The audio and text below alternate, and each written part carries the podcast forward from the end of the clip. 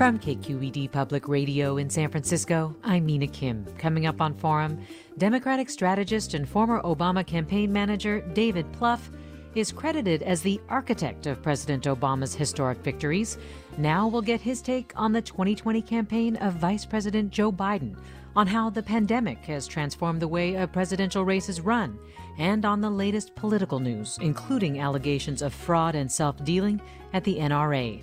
David Plouffe's new book is A Citizen's Guide to Beating Donald Trump. He joins us after this news.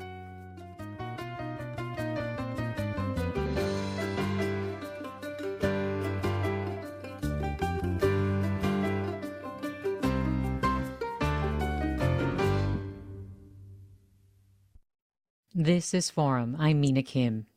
A Politico headline this week reads Trump's campaign knocks on a million doors a week, Biden's knocks on zero. In other words, with three months to Election Day, the Democratic nominee has decided for now to forego a fundamental political tool in the face of COVID 19 door to door canvassing. Whether it will help or hurt Biden is a question we'll put to David Plouffe, the former campaign manager behind Obama's historic 2008 victory, who was also responsible for Obama's reelection. In his book, A Citizen's Guide to Beating Donald Trump, Plouffe writes November 3rd may well be the most important election day in American history. Welcome to Forum, David Plouffe. Hi, David Plouffe. Are you there? Yes, I'm here. Great. I can hear you now. And sorry uh, about that. Thanks for having me. yeah, well, appreciate having you on. And before we get to Biden, actually, I wanted to get your reaction to the news this morning that the New York Attorney General is moving to dissolve the National Rifle Association, alleging fraud and abuse, and, and also what you see as potential ramifications ahead of Election Day of this. Well, I think it's a, a wonderful development from my point of view.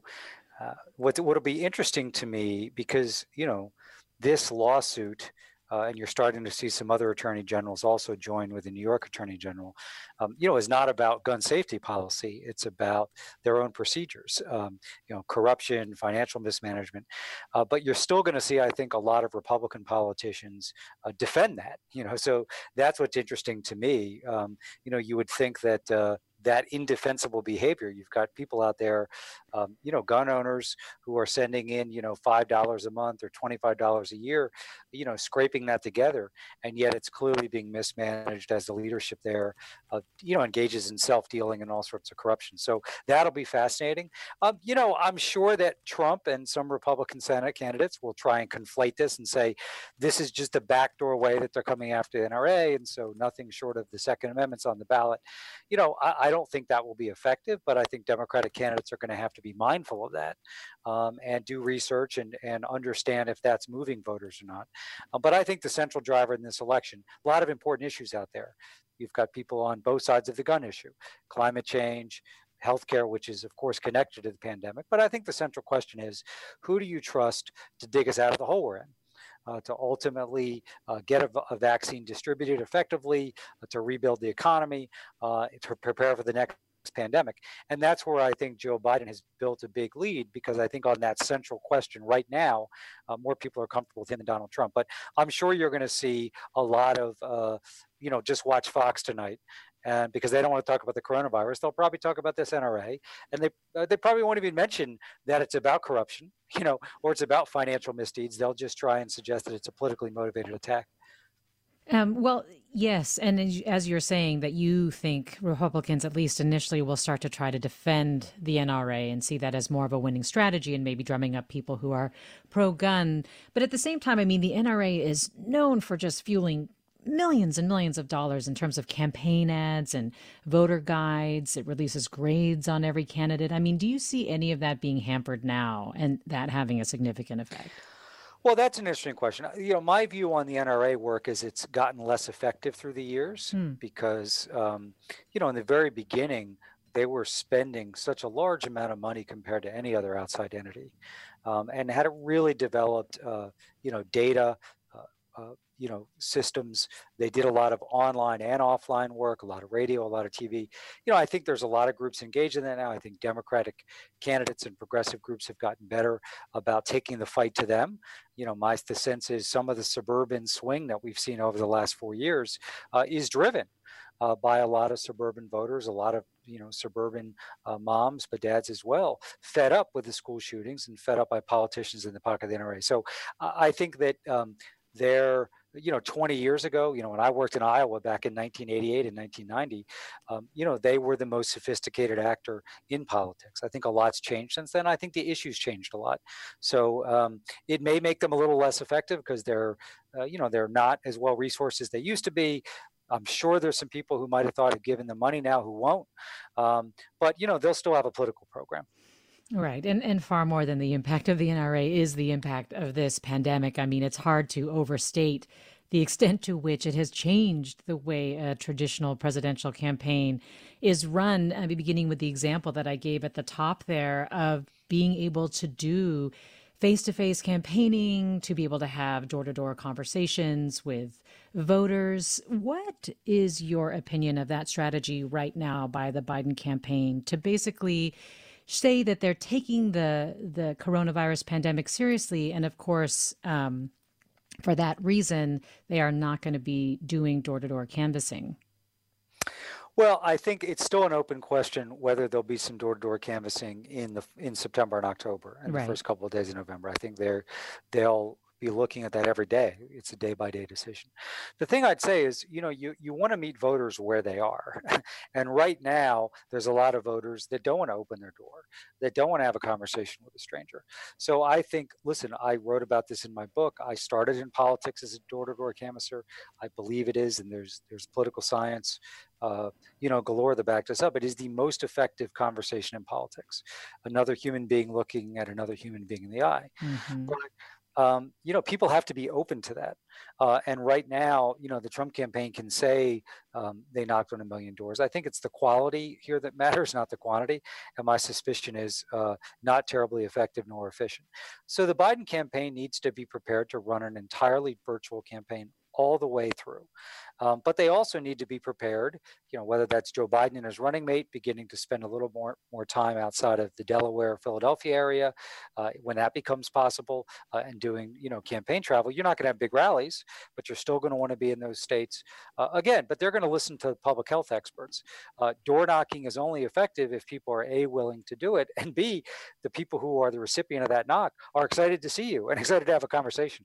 So at this point, um, yeah, it's incredibly strange um, you know, you basically have to, I mean, there's some things that haven't changed. You know, what are the battleground states? How many votes do you need to win? What's your core message? You know, have a good convention, do well in the debates. That's the same as, you know, every presidential election in modern times. But the interaction with voters, the voter registration, um, the GOTV, you're obviously going to have to do an enormous amount of education around vote by mail for people who haven't done it before. The lack of door knocking, uh, you you you know, it is almost 180 degrees different in that respect. Mm-hmm. So that's a big challenge, both for the Biden campaign, but also the Trump campaign. So you know, they are an incumbent mean, I remember, you know, back in the late uh, part of 19 and the beginning of 20, before the pandemic hits, you know, they were doing on the ground Trump organizing events, not with Trump, but with people like Laura Trump and Kimberly Guilfoyle. Okay, so these are B-listers. And, you know, in places like Grand Rapids, Michigan, and Henderson, Nevada, and they were getting hundreds of people to show up. It actually scared me. Um, so, you know, they're also paying a price for not being able to fully leverage uh, the in person campaigning that they had spent three years building towards. So then, what would be your advice to the Biden? Campaign? I mean, are you advising them? Actually, I just realized I should ask you that. Not not uh, formally. I have a lot of uh, you know friends and former colleagues there, so I talk to them uh, whenever they would like to talk to me, and I give what advice. Uh, you know, it's probably what they're paying for, which is nothing. But uh, you know, but uh, so I'm not. I, I have no formal role in the Biden campaign. So they're do, they're trying to do phone calls, texts, you know, a lot of other forms of digital organizing. Do you think that? Like how would you advise them to do that as effectively as possible well, they've brought in a lot of great talent, um, some from the private sector since they became the nominee. They've also brought in folks from all the campaigns Bernie Sanders' campaign, Pete Buttigieg's campaign, Elizabeth Warren's campaign.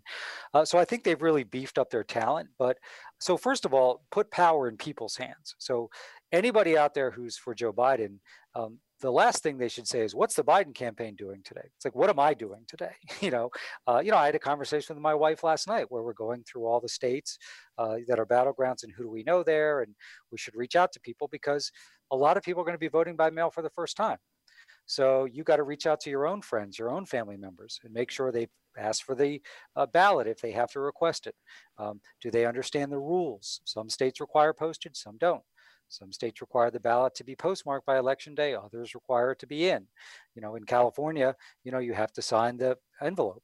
So uh, we all need to take ownership of this. So that's the most important thing. Give people the tools they need to be effective. But phone calls can be effective, and, and phone call rates are up. People are answering phones more than they did pre-pandemic. Uh, being on social media, sharing information, fighting back against Trump lies, uh, you know, creating your own content, uh, a video or a piece of writing or your child's poster about the election. Um, postcards are really great way to reach out to voters in states, and there's a lot of great postcard activity. Uh, you know, peer-to-peer texting is another way. We saw a lot of that during the primaries uh, back in in February and March. You'll see more of that uh, here in the close. Mm. and then prepare, like if there's a state where the case load is down and you think it's safe to go door knocking, then you need to be prepared to do that.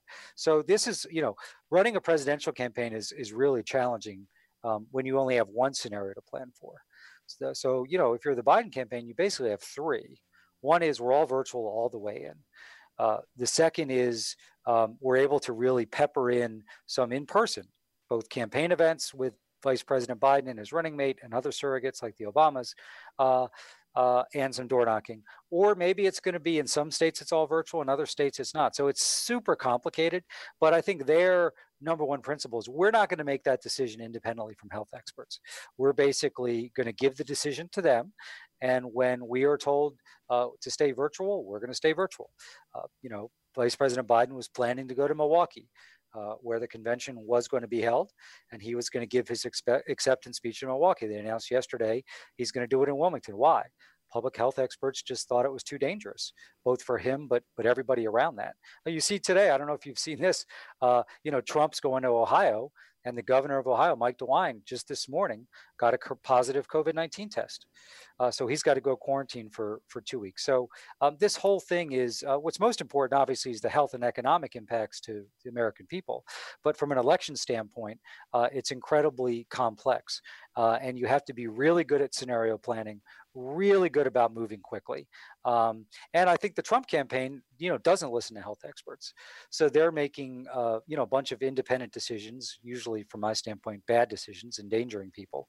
Um, and I think they'll continue to do that. But I think the Biden campaign's been smart about not feeling pressure to respond in kind. So, um, you know, they're going to run a more cautious campaign. I don't think that means a less effective campaign, uh, but it does mean you need to get all you can uh, out of people's digital organizing because that may be all we have. Mm-hmm. You've laid a lot out there in terms of how the campaign needs to change for the pandemic and how you think it's doing in terms of those adjustments, but also you laid out a lot in terms of how we as as voters need to change as well. Um, when you were talking about how we are, you know, trying to think about what we can do that would be effective to help out other states. For example, California has a lot of experience with vote by mail. Maybe, you know, you could be helping out family members in other states who might be new to this and so on. Uh, and that you really lay out in your book, A Citizen's Guide to Beating Donald Trump.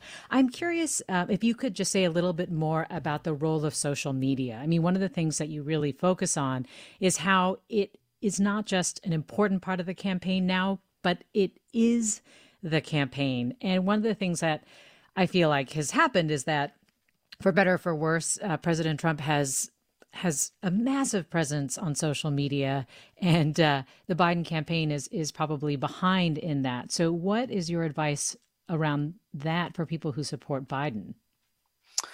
Yeah, well, it's a great question, and uh, you know, I wrote uh, the bulk of, of the book in the fall of 19. So that was pre uh, pandemic. Uh, but I, I wrote back then that, you know, yeah, digital and social media is not part of the campaign. It is the campaign. It is the new public square. And, you know, uh, I wrote in the book that I understand a lot of people hesitate. Maybe they were on social media and they got off because they didn't like the toxicity. If you want to be in this campaign, you got to be uh, where the action is. And the action is on Facebook and Instagram and Twitter and Snapchat and YouTube. You just have to be there. Uh, and if you want to get off after the election, that's your decision. But you need to be in the fight. So first of all, yes, Biden, um, you know, has a, a, a, lot fewer Twitter followers. Uh, really trails Trump in terms of Facebook and Instagram engagement, uh, even on Snapchat. So they're making progress there. Um, you know, Trump's had five to six years to build that up. So I think what Biden needs, he's never going to catch Trump. So that means all of us. Now, you might see Barack Obama, you know, uh, usually at least once a week, you know, on Facebook and Twitter and, uh, and Instagram, I think, uh, you know, we'll just repost something Joe Biden uh, or his campaign put out.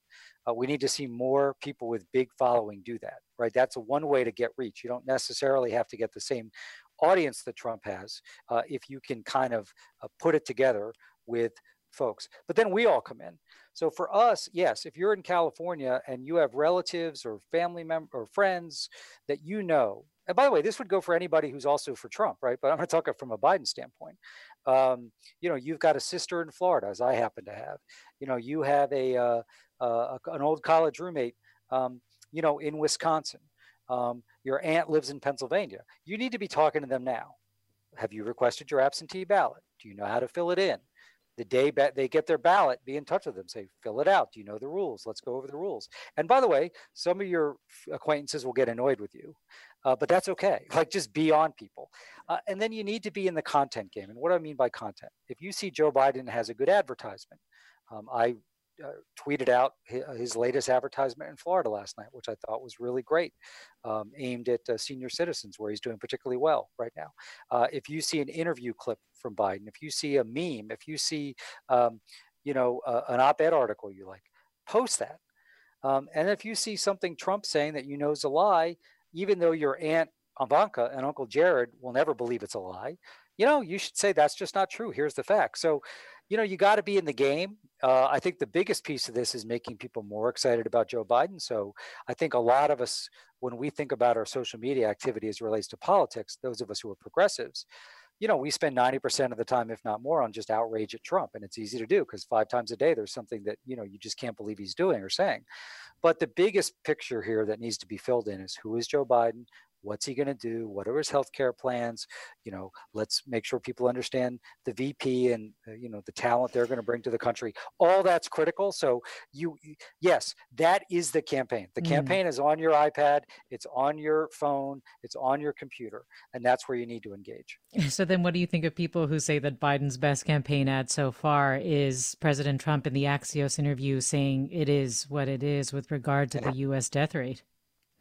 Well, there's no doubt. Listen, Trump um, has started to do more interviews. So, uh, you know, you might recall a couple weeks ago there was a change in his campaign leadership. So I don't know if this is coming out of that, which is we need to put Trump out there more. Let Trump be Trump. I mean, he's hurting his cause. You know, back in 1980, when Ronald Reagan beat Jimmy Carter, um, there was a view of those involved in both campaigns that at some point people just started to tune out Carter. Um, they had made their decision that if Reagan, you know, kind of crossed some low bar, they were going to vote against Carter.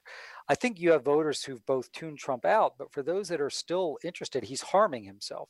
So, yeah, you got to understand when your opponent's doing damage, that's a great thing. But uh, Joe Biden, um, those of us, I mean, you know Joe Biden really well. You probably know his story. Uh, you know his career, you know the issues he's worked on. The voters that will decide this election don't, right? So there's a lot of blanks that need to be filled in about his background and his biography and kind of what animates him and what he's going to do as president. I think that's probably the most important thing because elections are about the past, not the future. And that'll be a test for Joe Biden in debates.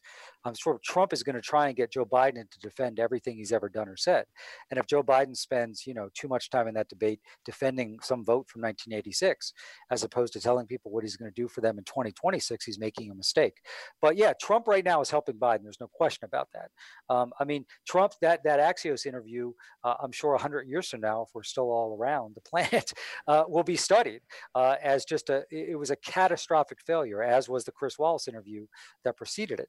Um, even in his Fox interview, this is the, the one you're talking about, uh, it actually where he said, it is what it is, was on Fox. Okay. Uh, so he had a terrible interview on Fox yesterday, which is kind of his happy place.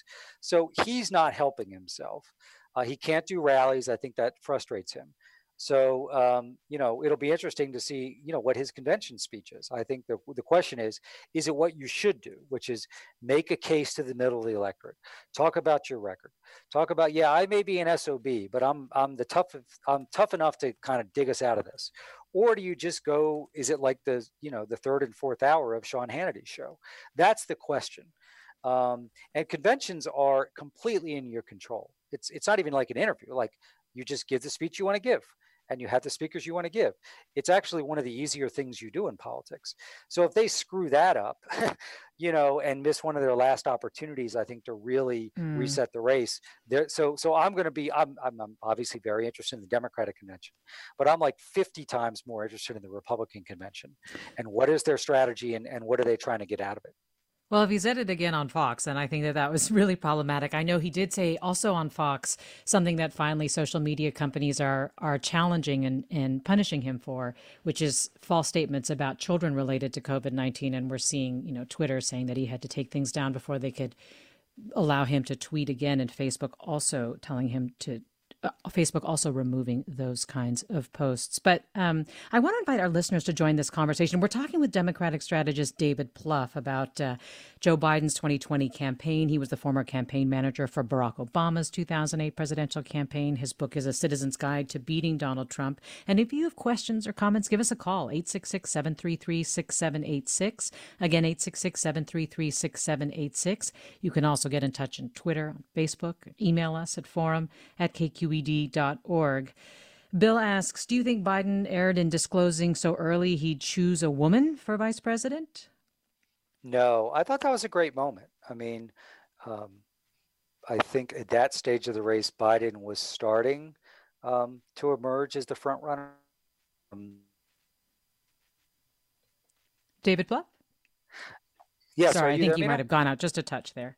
Uh, uh, yeah, no, I thought it was a great moment in the campaign.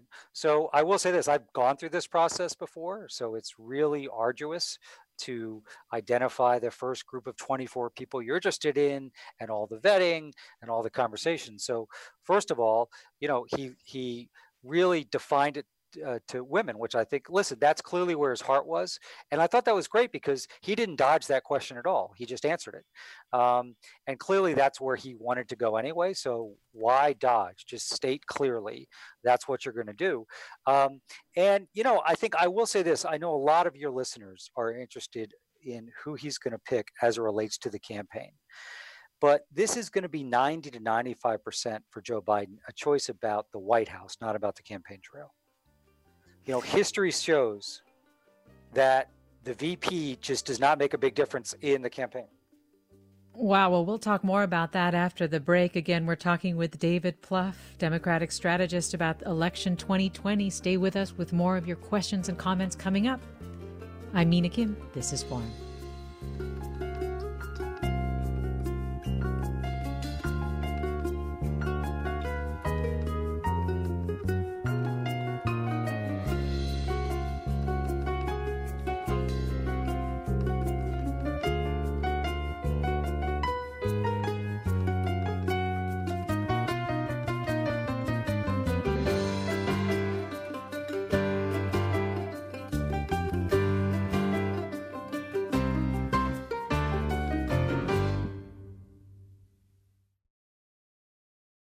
You're listening to Forum. I'm Mina Kim. We're discussing the 2020 election and the latest political news with David Plouffe, Democratic strategist and former campaign manager for Barack Obama. His new book is A Citizen's Guide to Beating Donald Trump. You, our listeners, are also with us. Give us a call with your questions, concerns, thoughts about the election, hopes, 866 733 6786 is the number to call. Again, 866 733 6786. You can get in touch on Twitter and Facebook at KQED Forum or email your questions to forum at kqed.org. Just before the break, David Plouffe, we were talking about uh, Biden's decision on a VP. And you were saying it just really isn't that important. I mean, you were, of course, part of the decision to make Biden Obama's running mate. So, okay, maybe it's not like the end all be all, but what do you think Biden needs in a VP this time well, around? I mean, it, it, yeah, right. It's critical for governing, uh, given what Joe Biden will inherit if he wins. Uh, you know, uh, uh, climate change, needing to rally the world to fight climate change and uh, disease and future pandemics, and given distribution of effects. Right, and, and so. Important Right. So, so you know, this was this job was once uh, referred to the vice presidency as a warm bucket of spit. It's not that anymore. It's somebody that you need to trust to engage on the world stage for you. Uh, to give important duties as it relates to negotiating with Congress. You give them special projects. Joe Biden was given by Barack Obama the job of executing the Recovery Act day to day.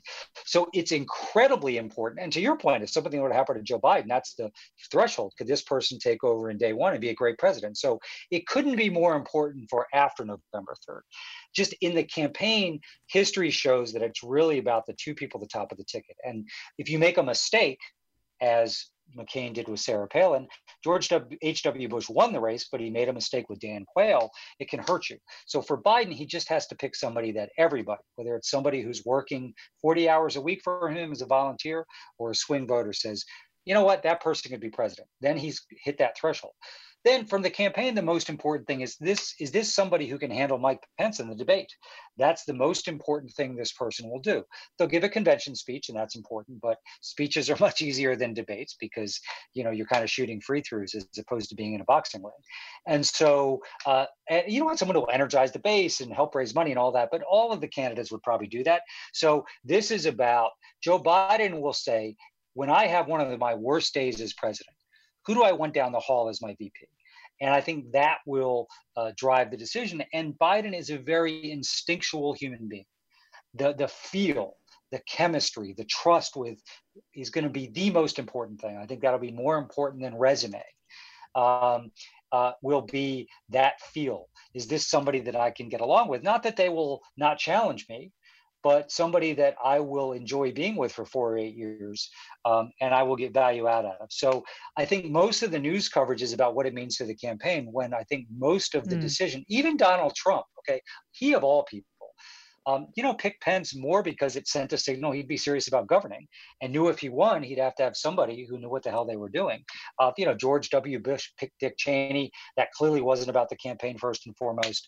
So I think it really is. And when we pick Joe Biden, you know, one of the main drivers there, and it's another reason why Barack Obama really pressed Hillary Clinton to become his Secretary of State was given the recession uh, that he was inheriting, he knew he was going to have to spend uh, even more time at home uh, than abroad. And so he needed a vice president and a secretary of state that could handle big books of business on the global stage.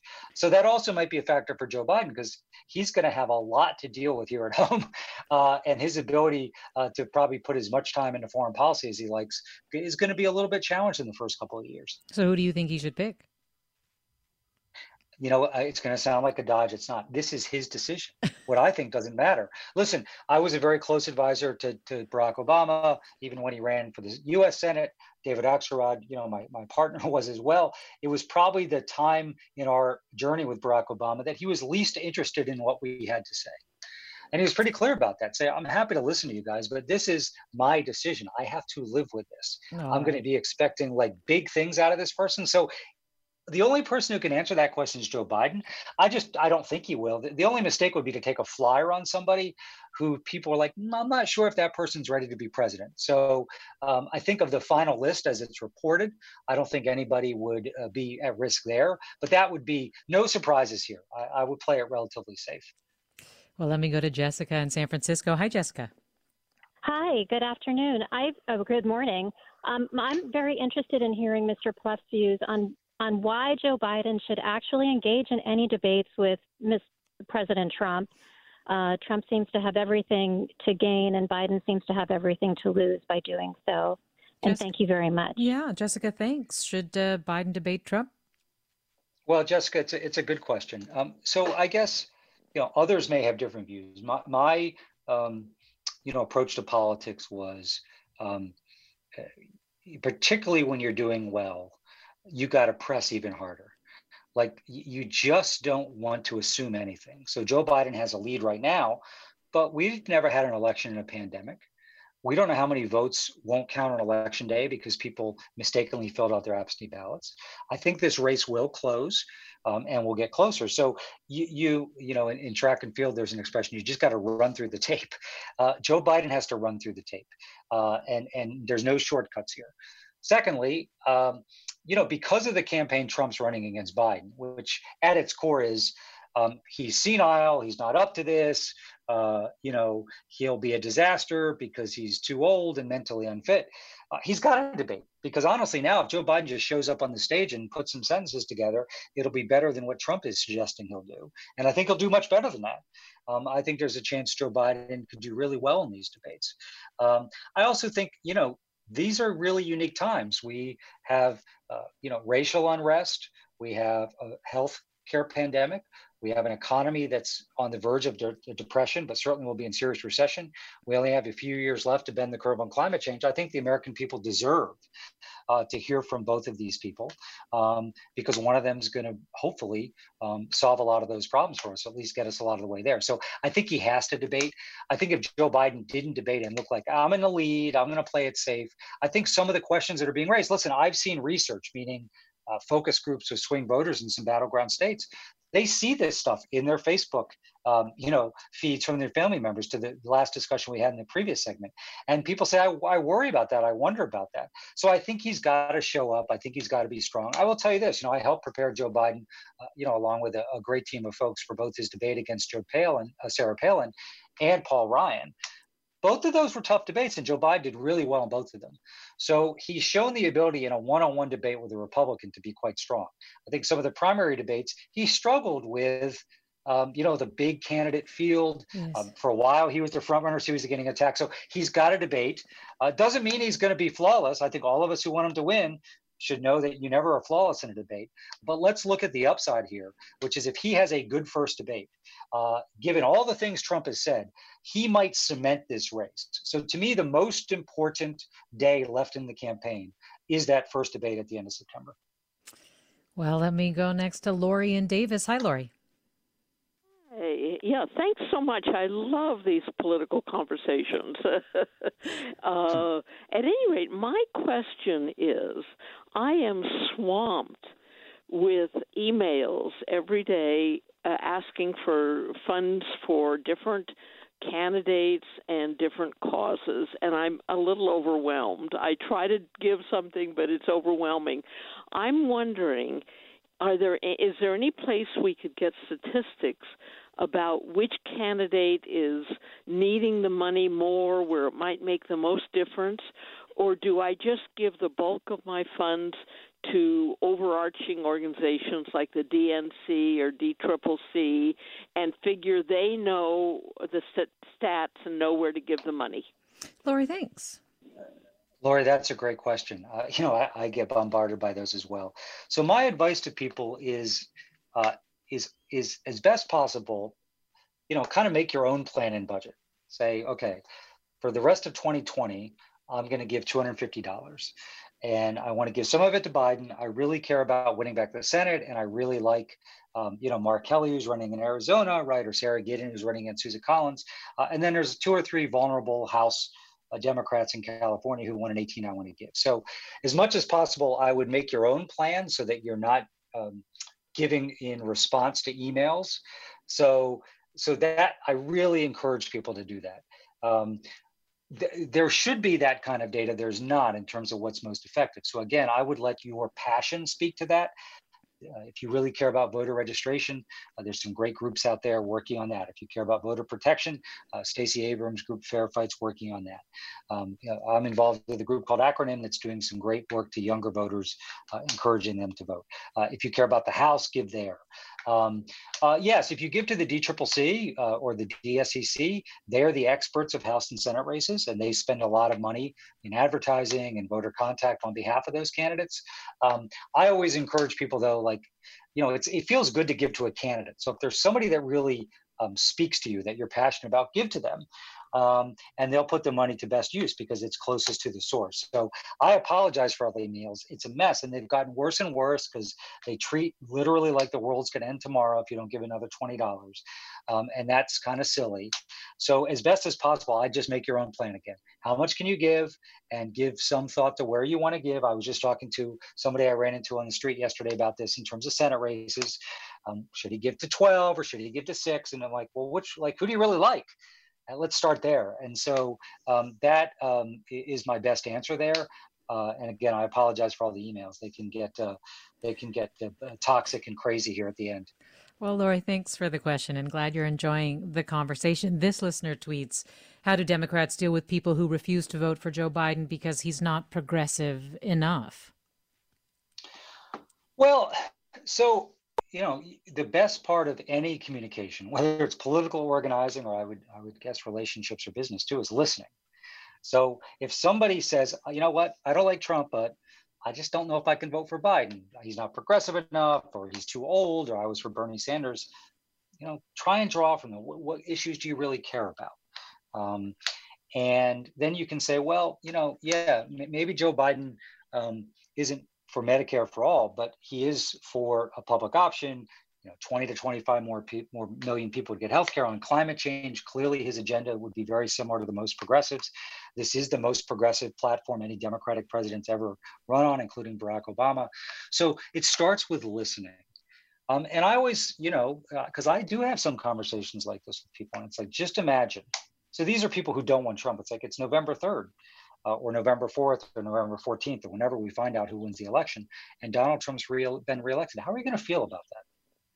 You're going to feel better about the next four years and almost uh, universally they say no so right now joe biden is the vessel to get rid of donald trump but i also think you have to educate people about joe biden and what his platform is uh, because it is very progressive i think uh, even the most progressive members of the democratic party would be happy if after four or eight years a lot of what joe biden's talking about gets done so listen to them say you understand the last thing you should do in in, in conversations with someone who's has who says Joe Biden's not progressive enough, or you know, I'm just not going to vote. I don't think it matters. Is don't go into some lecture. You know, you, you just want to listen to people and try and if you can get them to a place of openness. Um, and also, I'd say like, let's say you have a conversation with someone like that, and they commit to you that they're going to vote. When they get that absentee ballot, or if they're planning to vote in person, when they think about, well, I'm not sure I'm going to vote. You know, they're not going to think about Joe Biden. They're going to think about you. You know, they made a commitment to you and that's an incredibly powerful thing that human connection so um, but all of us should be um, have our antenna way up because there are people who are going to say that he's not progressive enough or i think they're all corrupt or Joe Biden's got a big lead, so it doesn't matter if I vote. And I would treat every one of those conversations as importantly as a wedding proposal, as importantly as a job interview, uh, because uh, you know if you believe that Donald Trump uh, is a threat to the entire enterprise, I happen to believe he is. Then we all have a responsibility. There's no doubt that Joe Biden and his campaign have the ultimate responsibility, but we all have a responsibility uh, to be uh, mindful of anybody out there who could be a vote for Joe Biden that's at risk of not casting it you talk about how you might feel on November 3rd because you wrote a lot about how you felt on in November of 2016 and and how wrong you were about Trump winning in 2016. I mean, many people were, but you're a political strategist who pretty much is right about these kinds of things. So you talk about how much of a blow that was. But given everything you're just saying, what do you worry could be the biggest miscalculation that's made in this election? Even with Joe Biden, say, very healthy poll numbers at this point? Well, Mina, that that is the question. I think whether you're in a political campaign or a business, um, you you know, uh, particularly when you're doing well, you don't want to sit there and luxuriate in that. You want to think through how could this go sideways? How could we lose?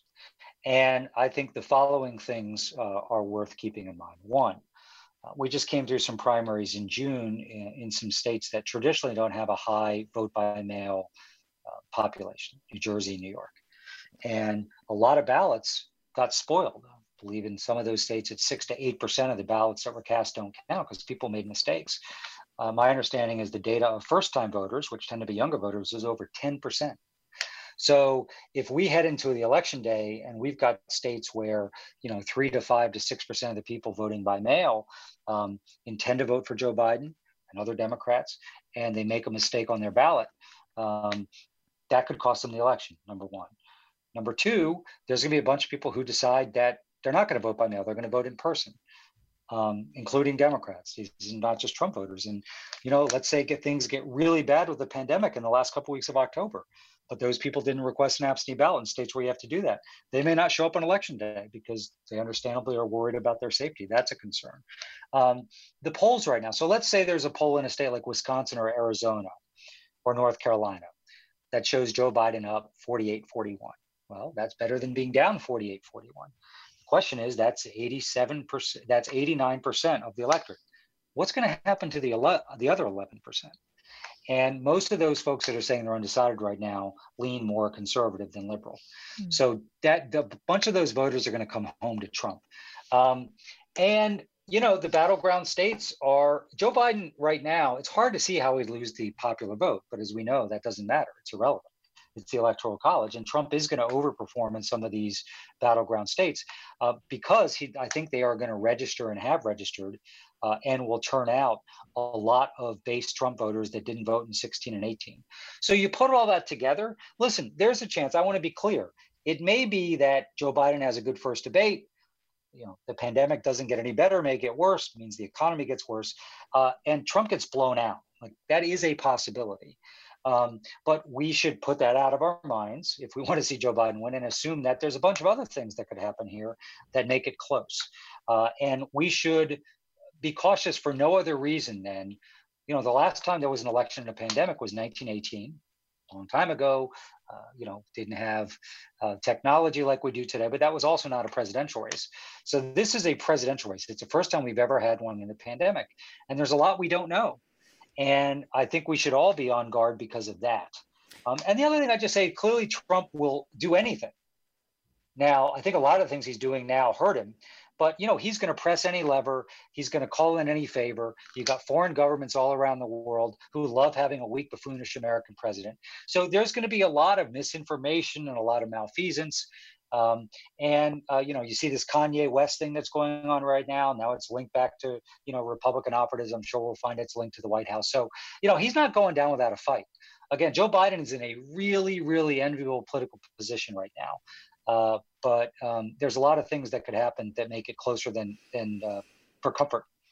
Well, this listener writes I suggest people fill out, sign, and seal their ballot, but then deliver it to the polling place. Do not mail it due to post office delays. That will ensure it is there on time and counted.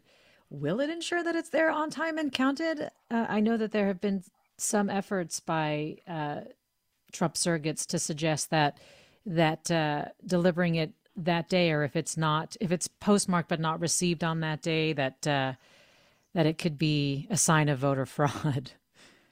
Right. Well, you know, states all have rules on this, right? So California, Arizona, um, many others. It just has to be postmarked by election day. Uh, there was a lawsuit uh, that just got settled earlier this week in Minnesota where the Republicans uh, were trying uh, to make it so that uh, if it wasn't received by election day, it wouldn't count. So right. we the Democrats won that lawsuit.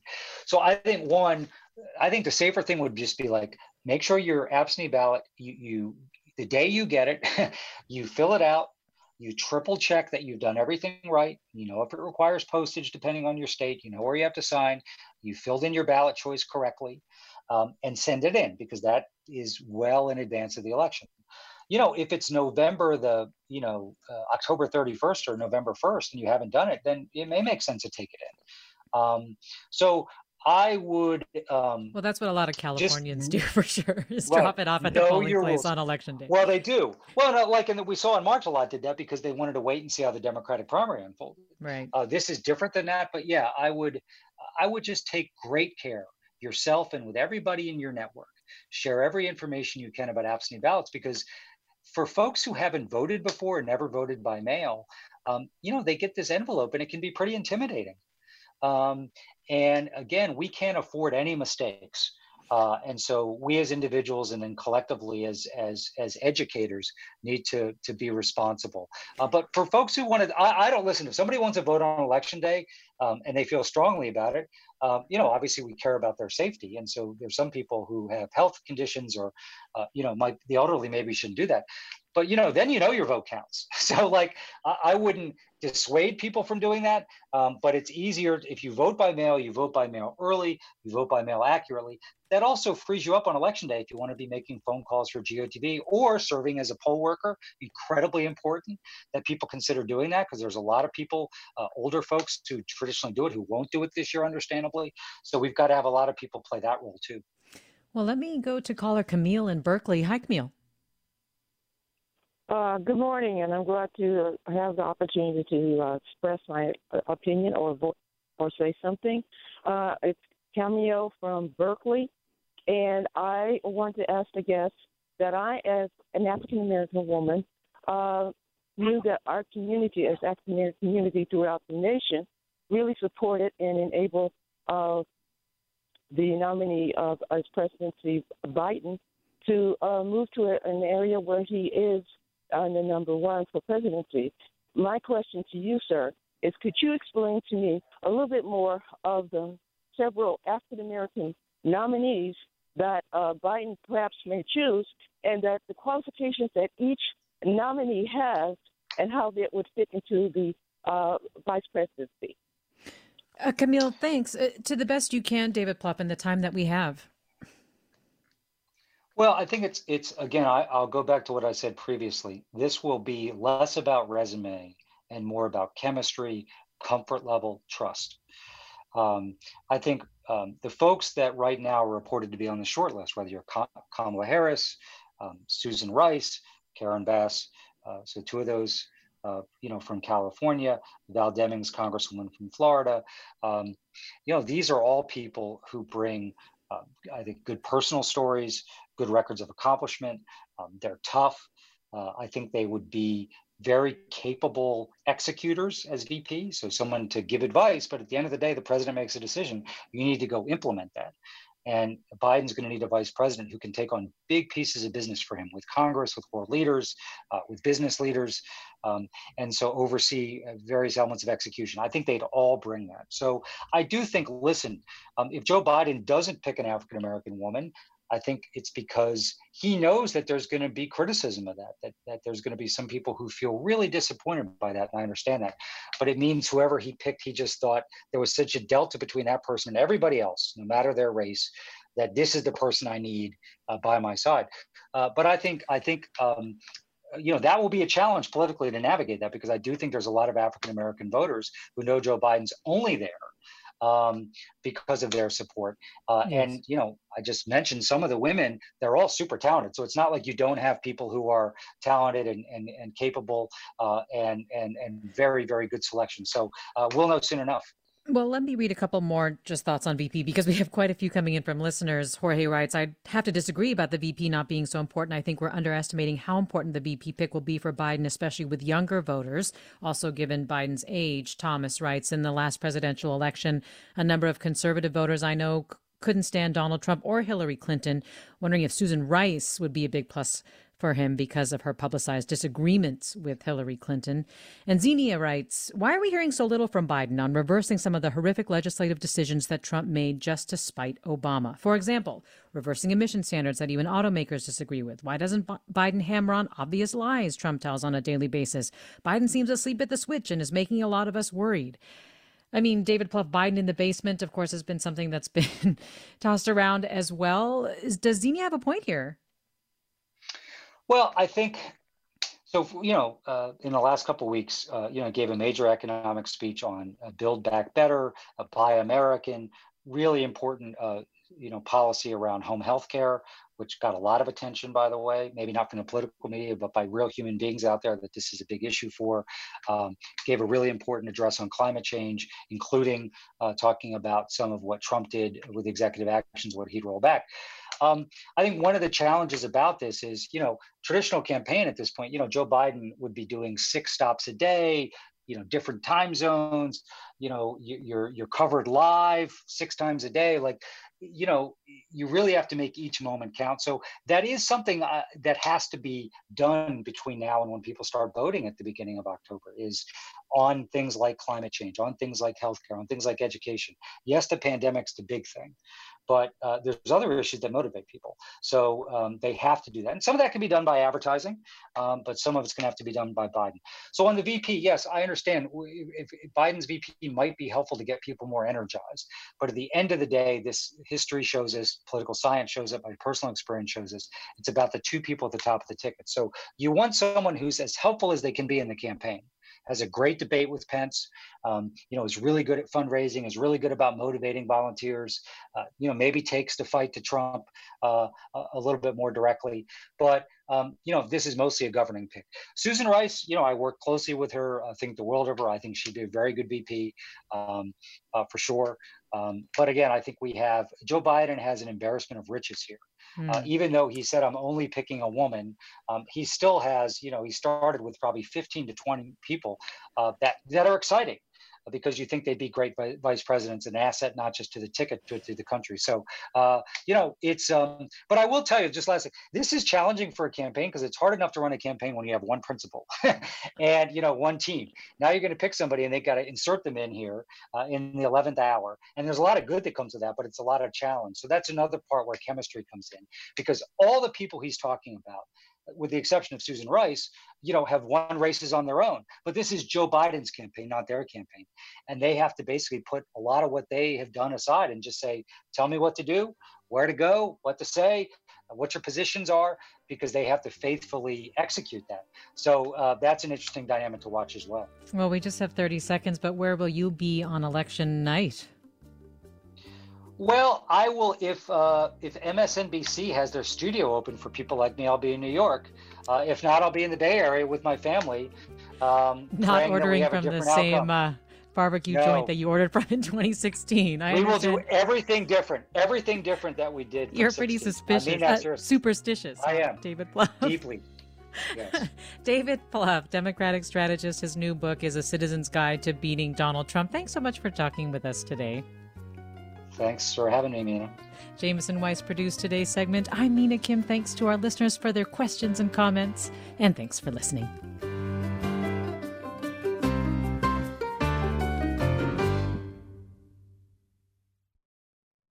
Funds for the production of Forum are provided by the members of KQED Public Radio and the Germanacos Foundation and the Generosity Foundation.